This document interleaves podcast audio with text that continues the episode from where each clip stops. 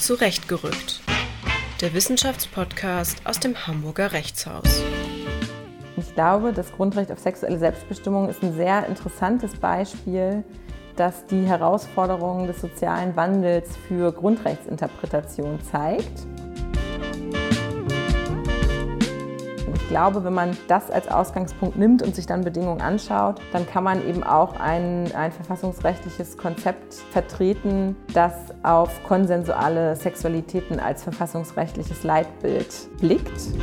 Herzlich willkommen zur vierten Folge von Zurechtgerückt. Auf Redaktionsseite heute mit Anna und mit mir. Mein Name ist Keno und vor allem mit unserer Gästin Dana Valentina. Schön, dass du da bist. Hallo, ich freue mich, dass ich heute da bin. Dana hat an der Uni Hamburg Jura und Gender Studies studiert und arbeitet seit 2014 als wissenschaftliche Mitarbeiterin am Lehrstuhl für öffentliches Recht von Frau Prof. Dr. Margarete Schuler-Harms an der HSU. Ähm, seit 2015 promoviert sie bei Frau Prof. Dr. Ulrike Lemke, die mittlerweile an der HU Berlin ist, zum Thema sexuelle Selbstbestimmung, über das wir dann auch gleich länger sprechen werden. Seit 2018 ist Dana im Referendariat. Außerdem ist Dana insgesamt sehr aktiv. Und um nur eine Auswahl zu nennen, sie engagiert sich im feministischen Juristinnenbund und ist da, wenn es richtig ist, unter anderem Vorsitzende des Landesverbandes Hamburg. Genau, im Deutschen Juristinnenbund. Ah, okay. Mhm. Äh, sie betreibt den Podcast Justitias Töchter und ist Lehrbeauftragte an verschiedensten Hochschulen.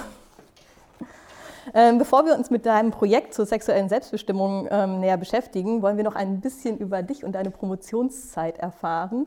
Ähm, vor allem, wie du die Zeit so erlebt hast. Und du bist jetzt schon eher so zum Ende deiner Arbeit oder mhm. am Ende einer, deiner Arbeit. Und ähm, ich würde gerne noch mal zum Anfang springen und habe mich gefragt, äh, warum du dich überhaupt für die Promotion entschieden hast. Ja, also du hast ja schon gesagt, ich habe 2015 angefangen mit der Promotion und ich glaube, der ausschlaggebende Punkt dafür, dass ich promovieren wollte, war, dass ich schon im Studium meine Doktormutter kennengelernt habe, Professorin Ulrike Lemke.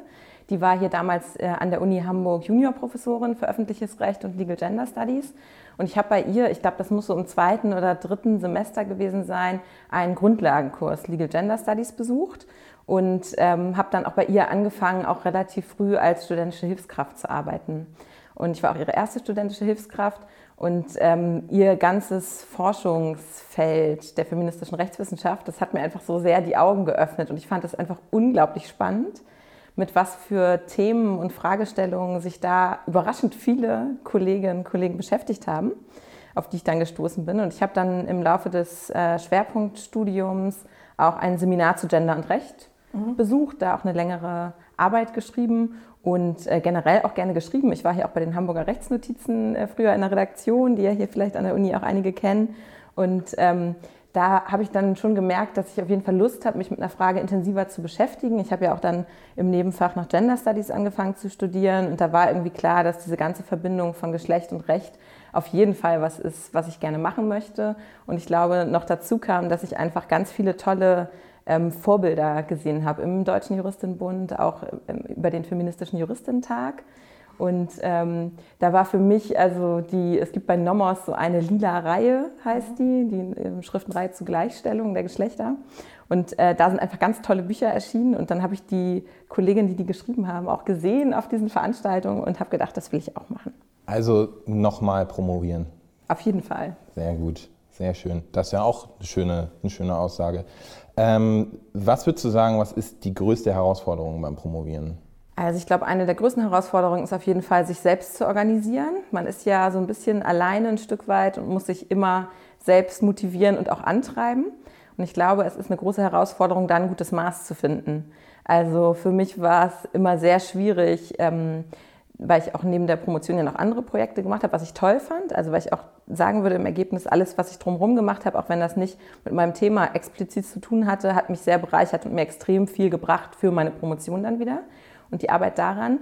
Aber es ist halt so ein Projekt, was immer über allem schwebt und ähm, ich hatte Schwierigkeiten dann abzuschalten und auch mal zu sagen, so jetzt mache ich Urlaub oder sowas.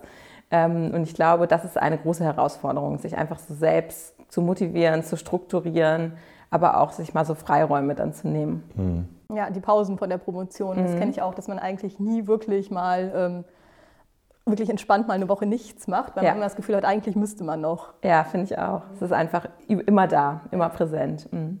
Ähm, welcher Text oder welches Buch hat dich äh, denn besonders beeinflusst? Also es sind, glaube ich, mehrere.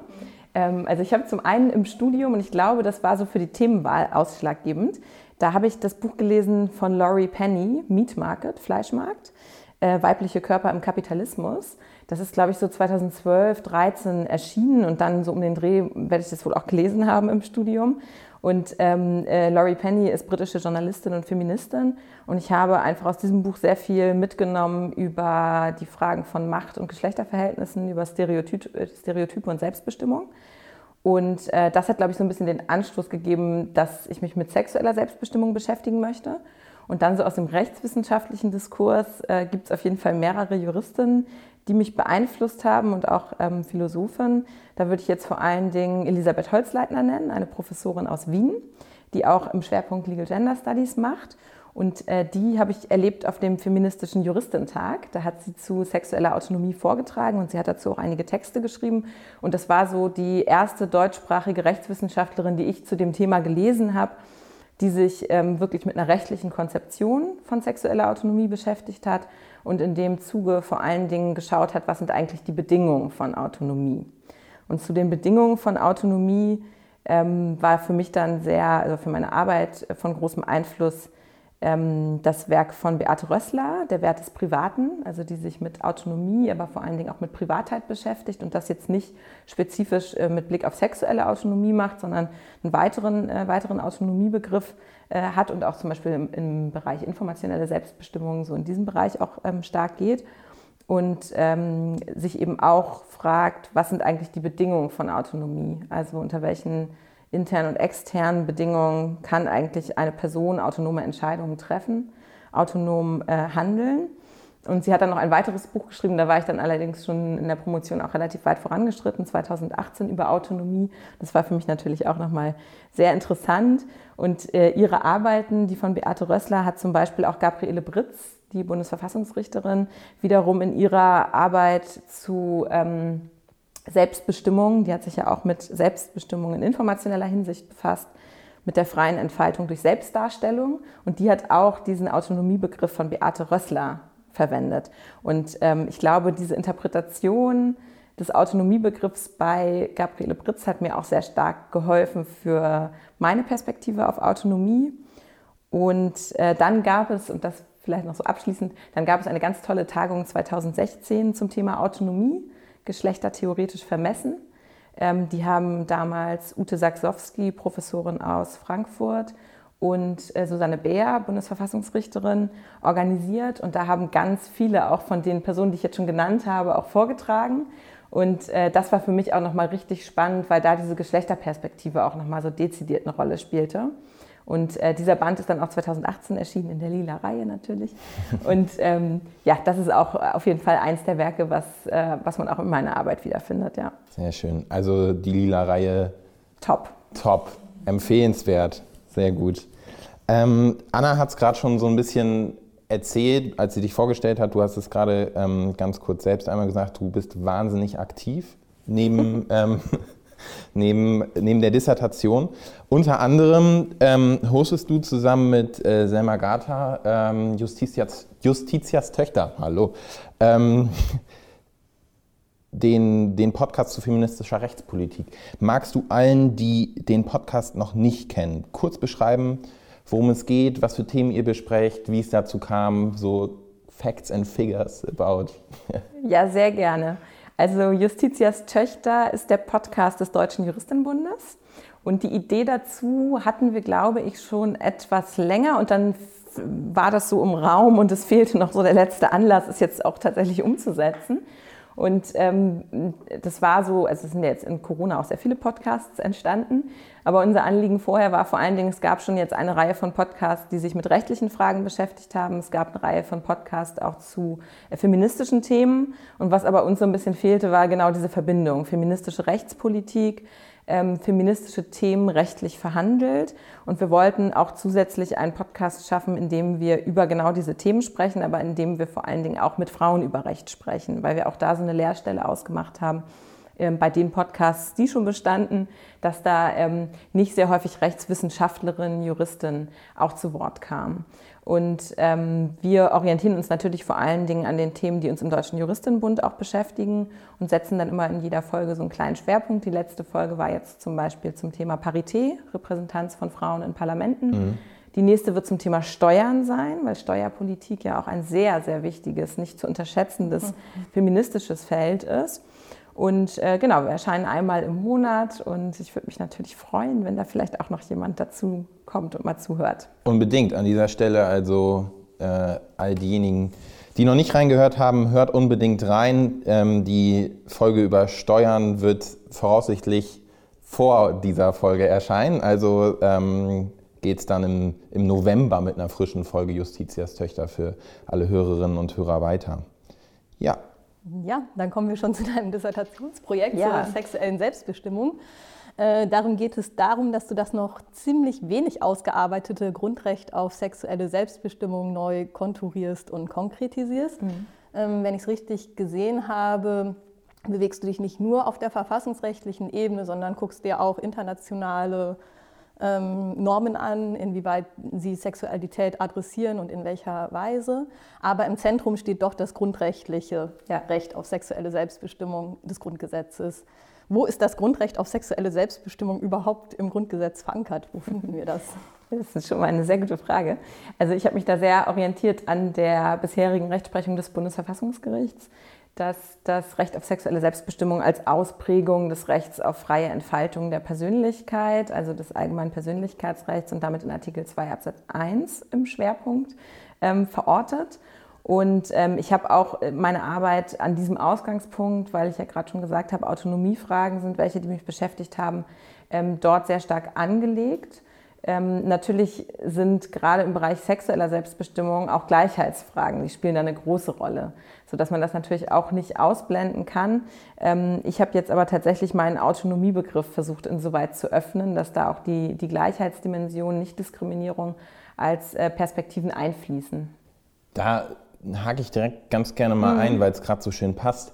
Wir haben uns in der äh, Vorbereitung darüber unterhalten oder ich habe hab mich gefragt, ähm, das Recht auf sexuelle Selbstbestimmung hergeleitet von, äh, aus der freien Entfaltung der Persönlichkeit. Da dachte ich mir, hm, es wäre doch eigentlich naheliegend, wenn der Freiheitsbegriff eine große Rolle in, in deiner Arbeit spielt. Nun mhm. hast du dich auf den Autonomiebegriff mhm. ähm, gestürzt, sage ich mal. Mhm.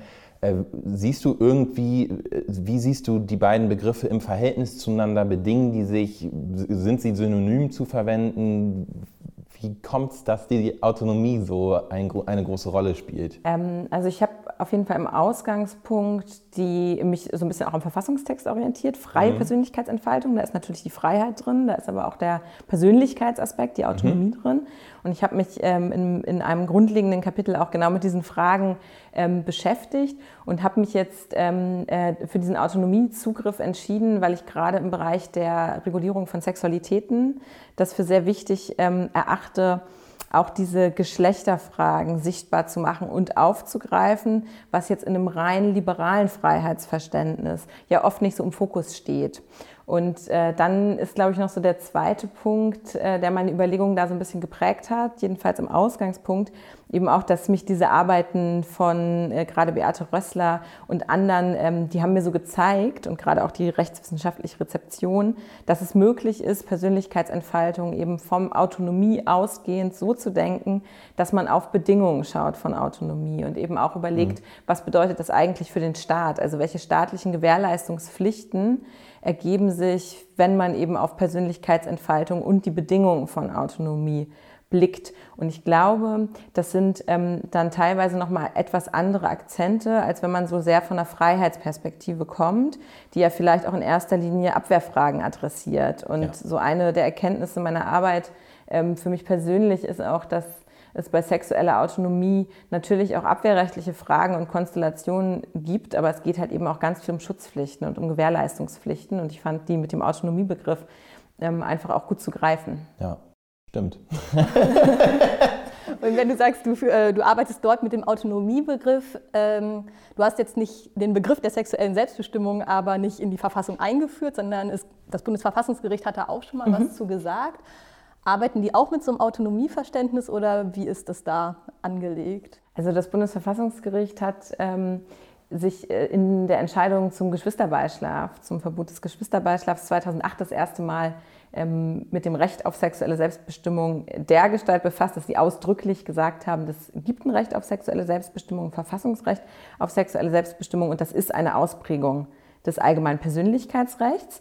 Und das habe ich ja auch so ein Stück weit als Ausgangspunkt genommen. Natürlich hat das Bundesverfassungsgericht sich auch vorher schon mit Fragen von Sexualitäten beschäftigt. Also aber eben nicht unter diesem ausdrücklichen Label Recht auf sexuelle Selbstbestimmung. Und ähm, Genau, und ich fand es ähm, sehr spannend, dann auch in der Rechtsprechung mir anzuschauen, ähm, der gesellschaftliche Wandel, der aufgegriffen wird und der auch sichtbar wird dadurch, dass das Bundesverfassungsgericht dann ausdrücklich sagt, es gibt ein Recht auf sexuelle Selbstbestimmung, weil damit zeigt sich auch etwas, was ähm, in den Sexualwissenschaften, in der Sexualsoziologie beobachtet wurde, dass wir einen Wandel haben in der Verhandlung, in der gesellschaftlichen, sozialen Verhandlung von Sexualität weg von so Ideen von Sittlichkeit, von Ehrschutz, von Moral hin zu Selbstbestimmung, zu Autonomie, zu Konsens, zu Verhandlungen. Und ähm, in der Rechtsprechung des Bundesverfassungsgerichts, äh, finde ich, kann man mit dieser Benennung des Rechts auf sexuelle Selbstbestimmung schon mal so einen ersten Punkt ausmachen, wo, ähm, wo dieser Wandel auch so ein erstes Mal so ein Stück weit sichtbar war. Gleichzeitig sieht man aber auch an, an einigen Stellen, dass ähm, natürlich dieser ähm, Wandel von äh, Moral zu Selbstbestimmung in rechtlichen Diskursen genauso wie in gesellschaftlichen natürlich nicht von jetzt auf gleich passiert. Und auch in den Entscheidungen des ähm, Bundesverfassungsgerichts sieht man da gelegentlich noch solche ähm, ja auch moralischen oder tabuisierten ähm, Ansätze, wenn es um das Thema Sexualität geht. Also ich finde zum Beispiel sehr interessant, dass die Formulierung, die gewählt wird im Kontext von Artikel 2 Absatz 1 und Sexualität, ähm, ist eine, die sich entwickelt hat zum allgemeinen Persönlichkeitsrecht, zur Dogmatik da. Und äh, da wird immer gesagt, es geht um Angelegenheiten, deren öffentliche Erörterung oder zur Schaustellung als unschicklich oder peinlich gelten, wie es gerade im Bereich der Sexualität der Fall ist. Und das ist eine Formulierung, die sich auch zum Beispiel 2015 noch in der Entscheidung zum sogenannten Scheinvaterregress findet. Und ich finde, das ist eine sehr interessante Formulierung, weil man ja sieht, naja, was ist eigentlich sexuelle Selbstbestimmung? Naja, das ist halt so ein bisschen unschicklich und peinlich und eigentlich wissen wir auch alle, was gemeint ist, deswegen müssen wir nichts sagen. Und das ist auch was, was mich in meiner Arbeit sehr intensiv beschäftigt hat, weil ähm, das ein, eine Art und Weise der Argumentation ist, die rechtliche Diskurse auch sehr stark prägt. Also zum Beispiel in der, also sehr sichtbar wird das in der ähm, amerikanischen Verfassungsdogmatik. Da gab es eine, eine Entscheidung aus den 60er Jahren des Supreme Court. Da ging es um das Verbot bestimmter Pornografie. Und äh, da gab es eine abweichende Meinung eines Richters, der äh, sich beschäftigt hat mit der Grenze, also das spielte in, dem, in der Entscheidung auch eine große Rolle, die Grenze von erlaubter und nicht mehr erlaubter, also verbotener Pornografie. Und er sagt zu dieser Grenzziehung, I know it when I see it. Und ähm, so ein Stück weit ist, ist, damit natürlich auch so verbunden, diese Peinlichkeit als Rechtsprechungsfaktor über Sexualität spricht man nicht. Und ähm, ich glaube, das ist etwas, was es auch rechtlichen Diskursen sehr schwierig macht, das äh, Rechtsgut, das Schutzgut, diese Position, das Verfassungsrecht, was dahinter steht, sexuelle Selbstbestimmung, auch klar zu benennen. Und äh, ja, das habe ich auch versucht, so in meiner, in meiner Arbeit ähm, so ein bisschen herauszuarbeiten, was man da eigentlich schon findet für Ansatzpunkte. Und da spielt der Autonomiebegriff natürlich eine große Rolle und der steht halt mittlerweile ja auch im Fokus der Dogmatik des Bundesverfassungsgerichts dazu. Und Peinlichkeit ist ja eigentlich auch was total schwer Greifbares, oder? Ja. Das ist ja wahnsinnig subjektiv. Also ja.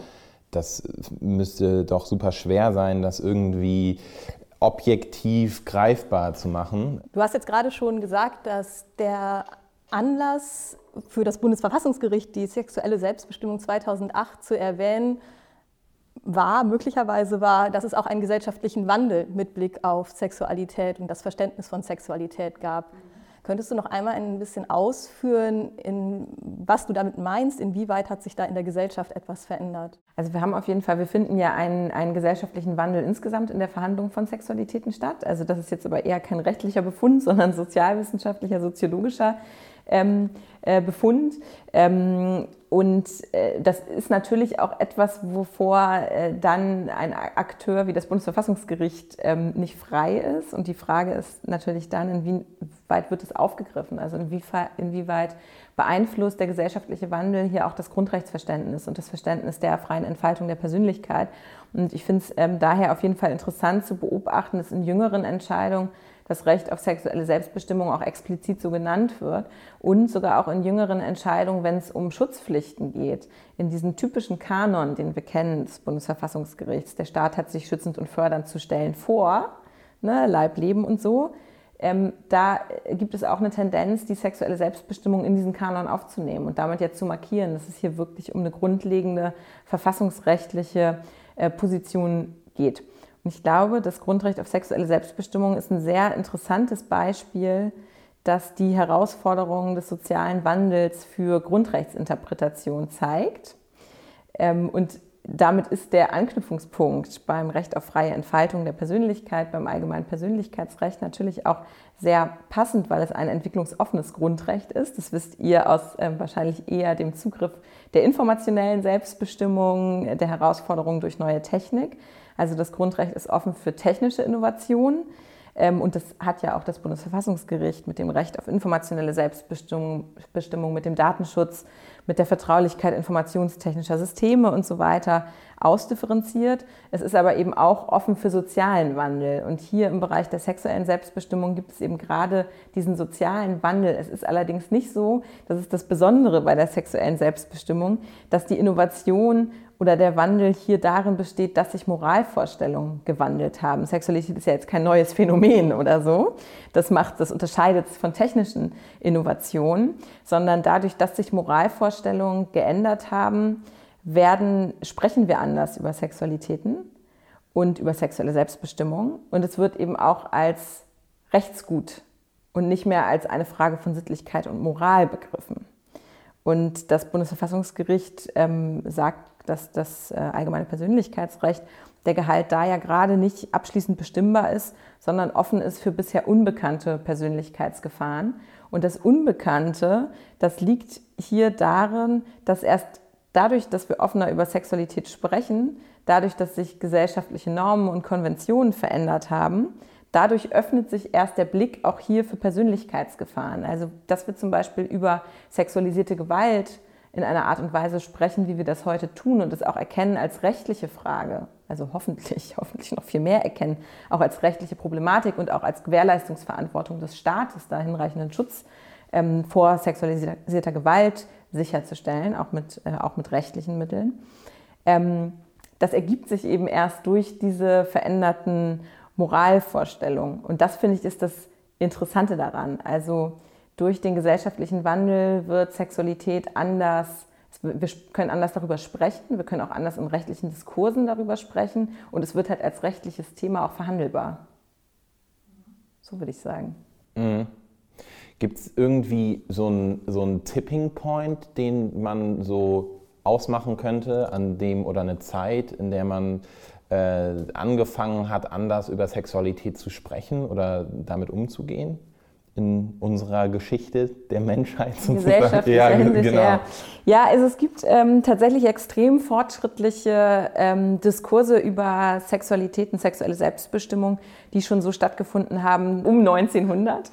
Ähm, da gab es äh, also wirklich sehr fortschrittliche Diskurse, auch gerade äh, frauenpolitisch geprägt, durch die homosexuellen Bewegung geprägt, wo irgendwie klar war, äh, rechtliche, äh, rechtliche Instrumente, rechtliche Verbote zum Beispiel von ähm, homosexuellen Handlungen, sogenannten. Äh, da, da wurde sich gegen gesträubt, auch gegen bestimmte Rollenvorstellungen, ähm, äh, Themen der reproduktiven ähm, Selbstbestimmung, würden wir wahrscheinlich heute sagen. Da gab es schon sehr fortschrittliche ähm, Bewegungen, gesellschaftliche Bewegungen, die sich aber so rechtlich nicht in der Form niedergeschlagen haben. Ich würde sagen, dass das nochmal so Fahrt aufgenommen hat in rechtlicher Hinsicht, ist dann auf jeden Fall durch die sexuelle Revolution die 1960er Jahre Und äh, da kann man dann in der Folge auch beobachten, dass sich auch, die, ähm, dass sich auch Recht ändert.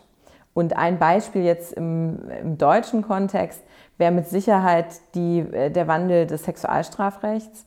Da haben wir in dem ganzen Abschnitt im Strafgesetzbuch, das ist der 13. Abschnitt, der ähm, hieß bis 1973 ähm, auch tatsächlich noch äh, Schutz ähm, äh, Straftaten gegen die Sittlichkeit. Und es wurde 73 umbenannt in Straftaten gegen die sexuelle Selbstbestimmung.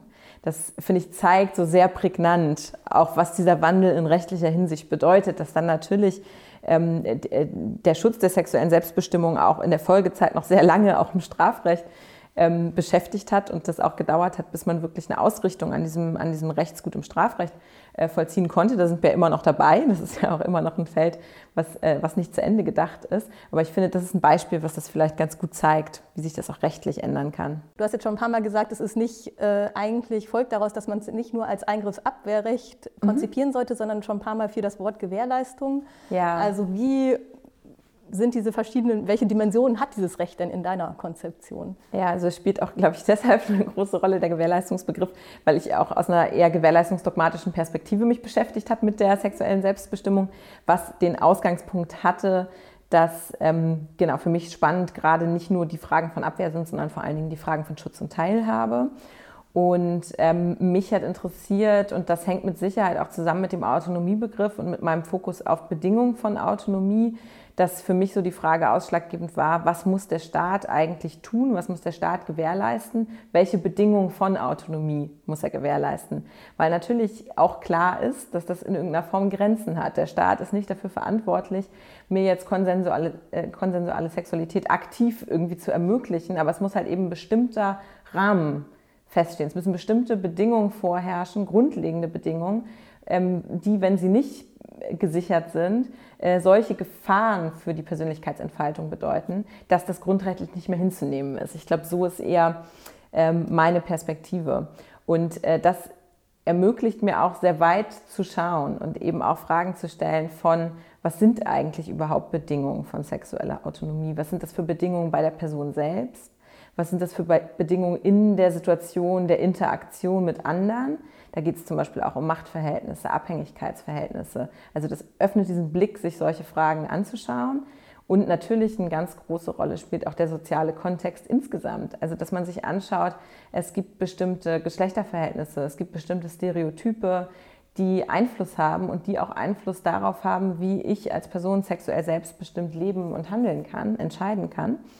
Und äh, die Themen, mit denen ich mich jetzt in der Arbeit ähm, aus verfassungsrechtlicher Perspektive intensiver beschäftigt habe, sind neben den klassisch abwehrrechtlichen Konstellationen, also sowas wie eben der Geschwisterbeischlaf, der ja immer noch strafbar ist, oder eben früher sowas wie der Paragraph 175 im Strafgesetzbuch, der ähm, sogenannte homosexuelle Handlungen unter Strafe gestellt hat. Äh, das sind Themen. Daneben sind für mich eben aus einer Schutzpflichtenperspektive sehr wichtig der, das Recht auf staatlichen Schutz vor sexualisierter Gewalt, vor sexuellen Übergriffen. Und äh, da gehört dann aus einer Gewährleistungsperspektive dazu, dass es eine effektive Strafverfolgung gibt. Das ist im Strafrecht. Dass es aber auch sowas gibt wie Instrumente der Opferentschädigung, jedenfalls in einer ganz elementaren Art und Weise, dass solche Instrumente bestehen. Ähm, ein spannendes Thema, da geht es ähm, um Teilhabe und Bildung, ist das Recht auf sexuelle Bildung. Mm, und das ist im, im, deutschen Diskurs oder generell hier auch einfach eine Frage, weil wir den schulischen Sexualkundeunterricht haben. Und da stellt sich, finde ich, die Frage, wenn man das als Staat anbietet, vorsieht, ähm, die Schülerinnen und Schüler daran teilnehmen müssen, stellt sich für mich die Frage, ja, wie muss eigentlich so ein Sexualkundeunterricht inhaltlich ausgestaltet sein? Und gibt uns da nicht möglicherweise ganz grundlegend die Verfassung bestimmte Werte vor, an denen es zu orientieren ist? Und, ähm, und ich finde, da kann man auch schon sehr gut, also weil bislang Sexualkundeunterricht, der läuft auf Abwehr, ist Gefahrprävention. Da mhm. geht es um Gefahrverhütung, Schwangerschaftsverhütung und äh, sexuell übertragbare Krankheiten, das ist da der Fokus. Ähm, und äh, damit ist natürlich auch so ein bestimmtes Bild äh, verbunden von äh, Schülerinnen und Schülern, von Kindern äh, und Jugendlichen, die quasi zu schützen sind vor äußeren Einflüssen. Und dann entwickelt sich das alles ganz hervorragend. Aber dass man auch gucken könnte, okay, ähm, äh, was bedeutet eigentlich selbstbestimmte Sexualität und das in einer geeigneten Form auch thematisieren kann. Ich glaube schon, dass die Verfassung da zumindest Anhaltspunkte gibt. Und ähm, genau, eine weitere Dimension ist, ist, vielleicht, um noch ein Beispiel zu nennen, auch das Recht, sich nicht hinsichtlich der eigenen Sexualität offenbaren zu müssen. Und das sind natürlich Fragen, die sehr eng verbunden sind mit informationeller Selbstbestimmung. Also damit, was ich über mich preisgeben möchte und auch darüber, welche Informationen ich preisgeben möchte über meine eigene Sexualität. Und ich glaube, das sind so unterschiedliche Gewährleistungsdimensionen, um die vielleicht mal so kurz anzudeuten, die aber auch schon zeigen, eine der grundlegenden Fragen, und da sind wir vielleicht wieder bei der Ausgangsfrage, warum eigentlich Autonomie und, und nicht Freiheit, ähm, die mich, mm, also ich glaube, warum ich den Autonomiebegriff so gewählt habe. Ähm, ich finde sehr interessant oder spannend und herausfordernd wird es ja im Bereich der sexuellen Selbstbestimmung immer dann, wenn wir nicht auf eine Person als Grundrechtsträgerin und das Individuum schauen, sondern die äh, rechtlich auch konfliktbelasteten Fragen ergeben sich ja immer dann in der Interaktion erst. Also Sexualität ist ja dadurch gekennzeichnet, dass wir sehr häufig Situationen haben, in denen wir einfach mehr als eine Person haben, die beteiligt sind, weil sie sexuelle Handlungen miteinander ausführen oder wie auch immer. Und ich glaube, ähm, äh, das ist etwas, was man mit dem Autonomiebegriff sich auch gut anschauen kann. Also was bedeutet das Recht der einzelnen Person, über sich nach eigenen Maßstäben zu verfügen? Und das ist ja das, was das Recht auf freie Entfaltung der Persönlichkeit gewährleistet. Und was bedeutet das aber auch, wenn zwei Personen zusammenkommen oder mehrere und die jeweils ihr Recht über sich zu verfügen nach eigenen Maßstäben ausüben? Und da fand ich in, in, äh, da habe ich mit philosophischen Konzepten gearbeitet, die sich eben mit Konsens beschäftigt haben, als so dem prozeduralen Instrument oder Werkzeug, was diesen, diesen Aushandlungsprozess, der da ja stattfindet, kennzeichnet. Und ähm, ich meine auch, dass man Verfassungsrecht so interpretieren kann, und äh, das macht zum Beispiel auch, ähm, also das macht Dieter Suhr, ähm, der, der, sich sehr mit interaktionistischen äh, Verfassungsinterpretationsmodellen beschäftigt hat. Und das greift auch, äh, das greift auch Gabriele Britz auf für den Bereich der informationellen Selbstbestimmung. Und das ist etwas, was ich auch versuche aufzugreifen für den Bereich der äh, sexuellen Selbstbestimmung. In der Interaktion liegt die Herausforderung, aber Persönlichkeitsentfaltung findet eben auch statt. Und so formuliert das Dieter Suhr in der Entfaltung des einen durch den anderen. Und das ist eigentlich die Herausforderung, die mich beschäftigt hat. Und ich glaube, wenn man das als Ausgangspunkt nimmt und sich dann Bedingungen anschaut, dann kann man eben auch ein, ein verfassungsrechtliches Konzept ähm, vertreten, das auf konsensuale Sexualitäten als verfassungsrechtliches Leitbild blickt. Und das wiederum gibt uns dann eben auch einen spannenden objektivrechtlichen Wert vor für so Fragen, wie, wie will ich Sexualkundeunterricht in Schulen ausgestalten. Also ich meine, man kann aus der Verfassung selbst entnehmen, dass zum Beispiel Konsens, Aushandlung, Selbstbestimmung so Maßstäbe sind, die dann da eine Rolle spielen. Was ich mich noch gefragt habe, ist, ähm, was hat dein Konzept für eine Bedeutung für ähm, das Sexualstrafrecht? Wenn ich mir jetzt vorstelle, ähm, es geht um sexuelle Belästigung mhm. beispielsweise, dann ist ähm, sexuelle Belästigung meiner, meinem Empfinden nach eine ein ähm, Tatbestand, der wahnsinnig subjektiv geprägt ist, weil ähm, danach gefragt werden muss, fühlt sich die belästigte Person belästigt? Mhm. Und das ist objektiv ja wahnsinnig schwer greifbar.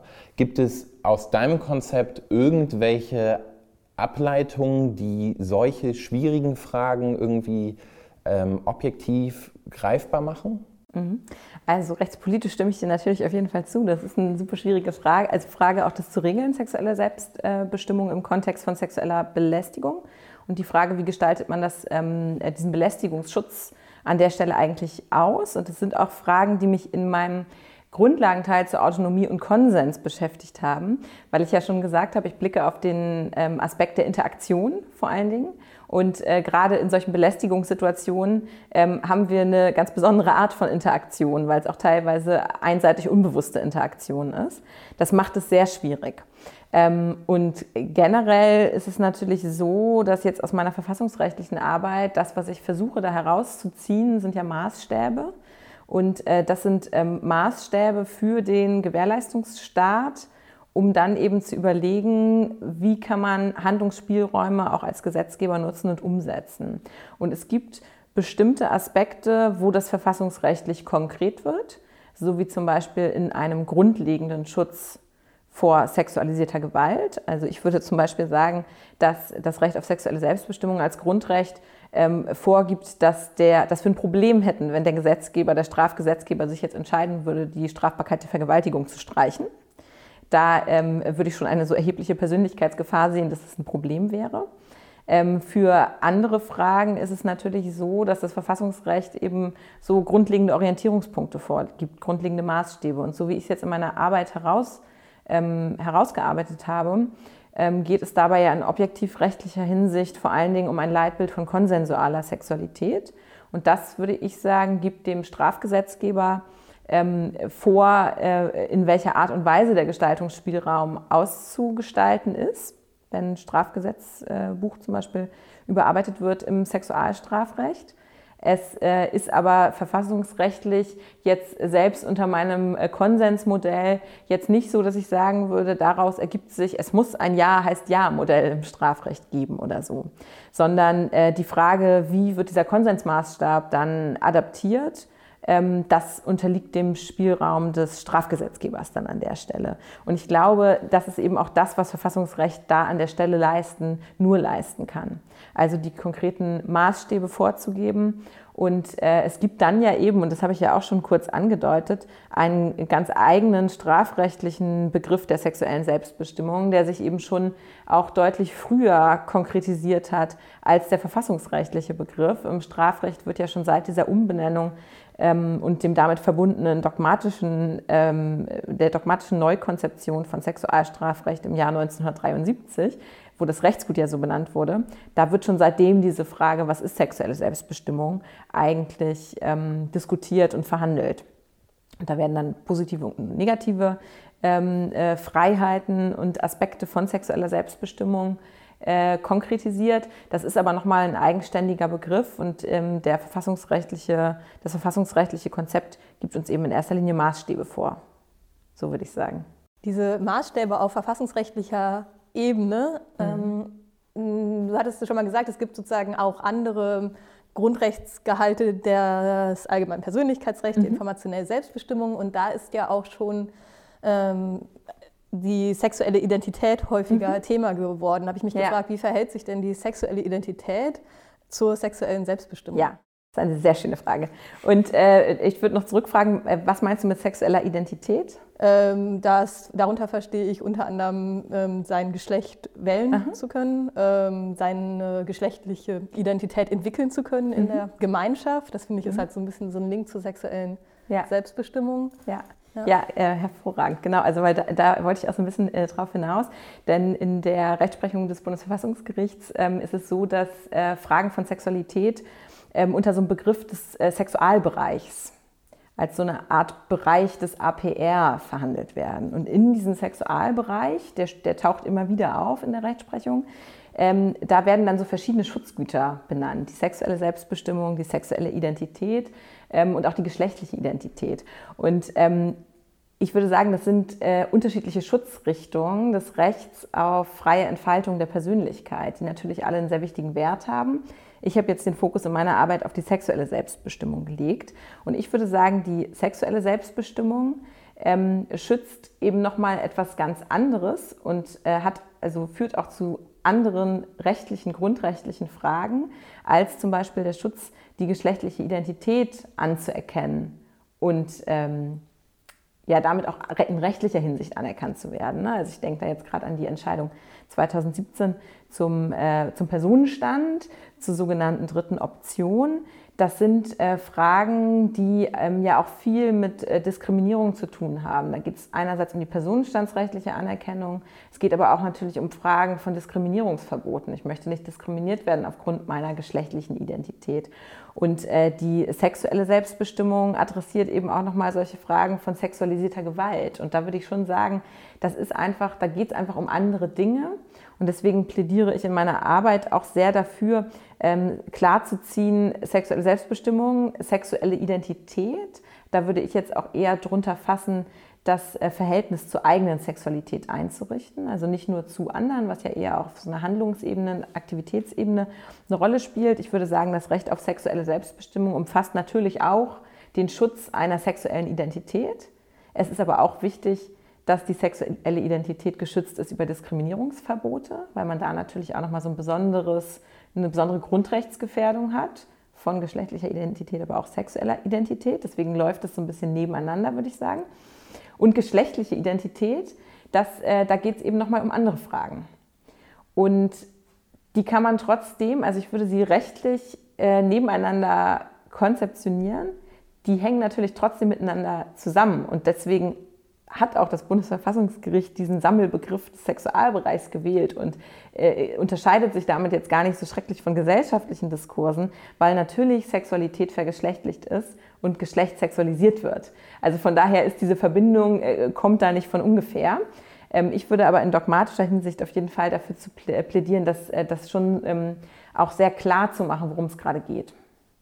Ist es so, dass bei, dem, bei der geschlechtlichen Identität zum Beispiel dann auch das ähm, Konsensmodell gar nicht so gut passt, weil man eben mehr, weil man es rechtlich eher so konzipieren mm. würde, dass das ein Aspekt ist, wie du jetzt gerade gesagt hast, der auf einen selbst bezogen mm. ist, obwohl er natürlich Bezüge zum Miteinander hat. Aber mm. rechtlich würde man sagen, das konzeptionieren wir so, dass das eine reine Selbstsache ist mhm. oder so. Also da habe ich jetzt in meiner Arbeit gar nicht so vertieft drüber nachgedacht, mhm. weil ich eben den Fokus auf sexuelle Selbstbestimmung gelegt habe.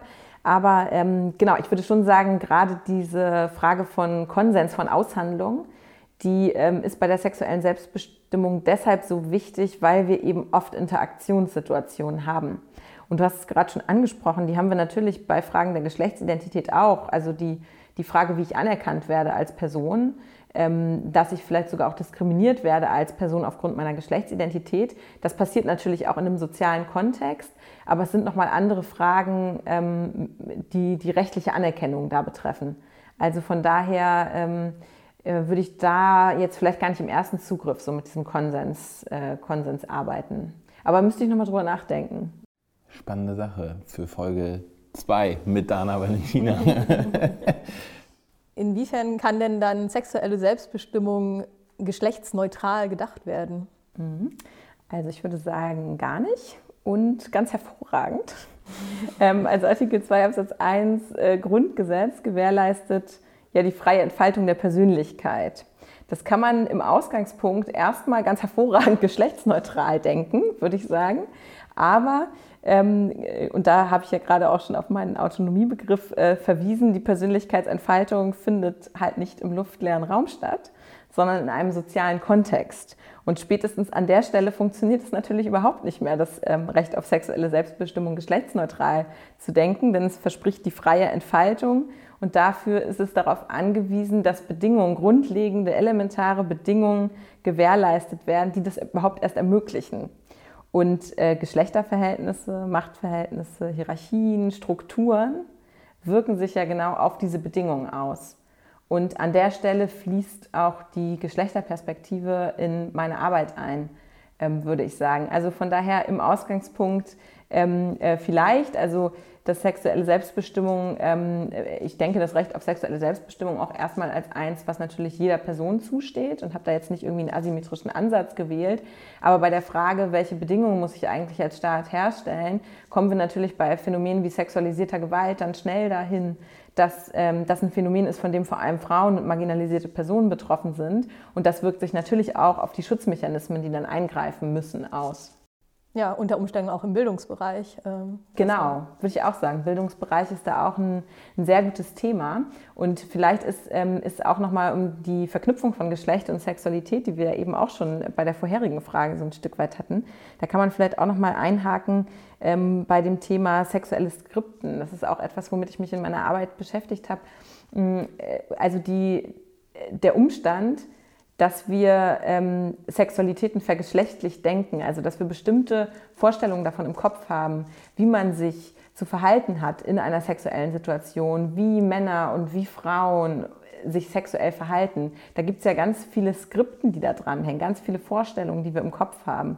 Und da wäre auch zum Beispiel der Bereich der sexuellen Bildung einer, wo ich sagen würde, ein gewisser Diskriminierungsschutz, ähm, eine Überwindung von Stereotypen, das aufzubrechen, kann da auch ein Ansatz sein, den man eigentlich integrieren sollte. Mhm.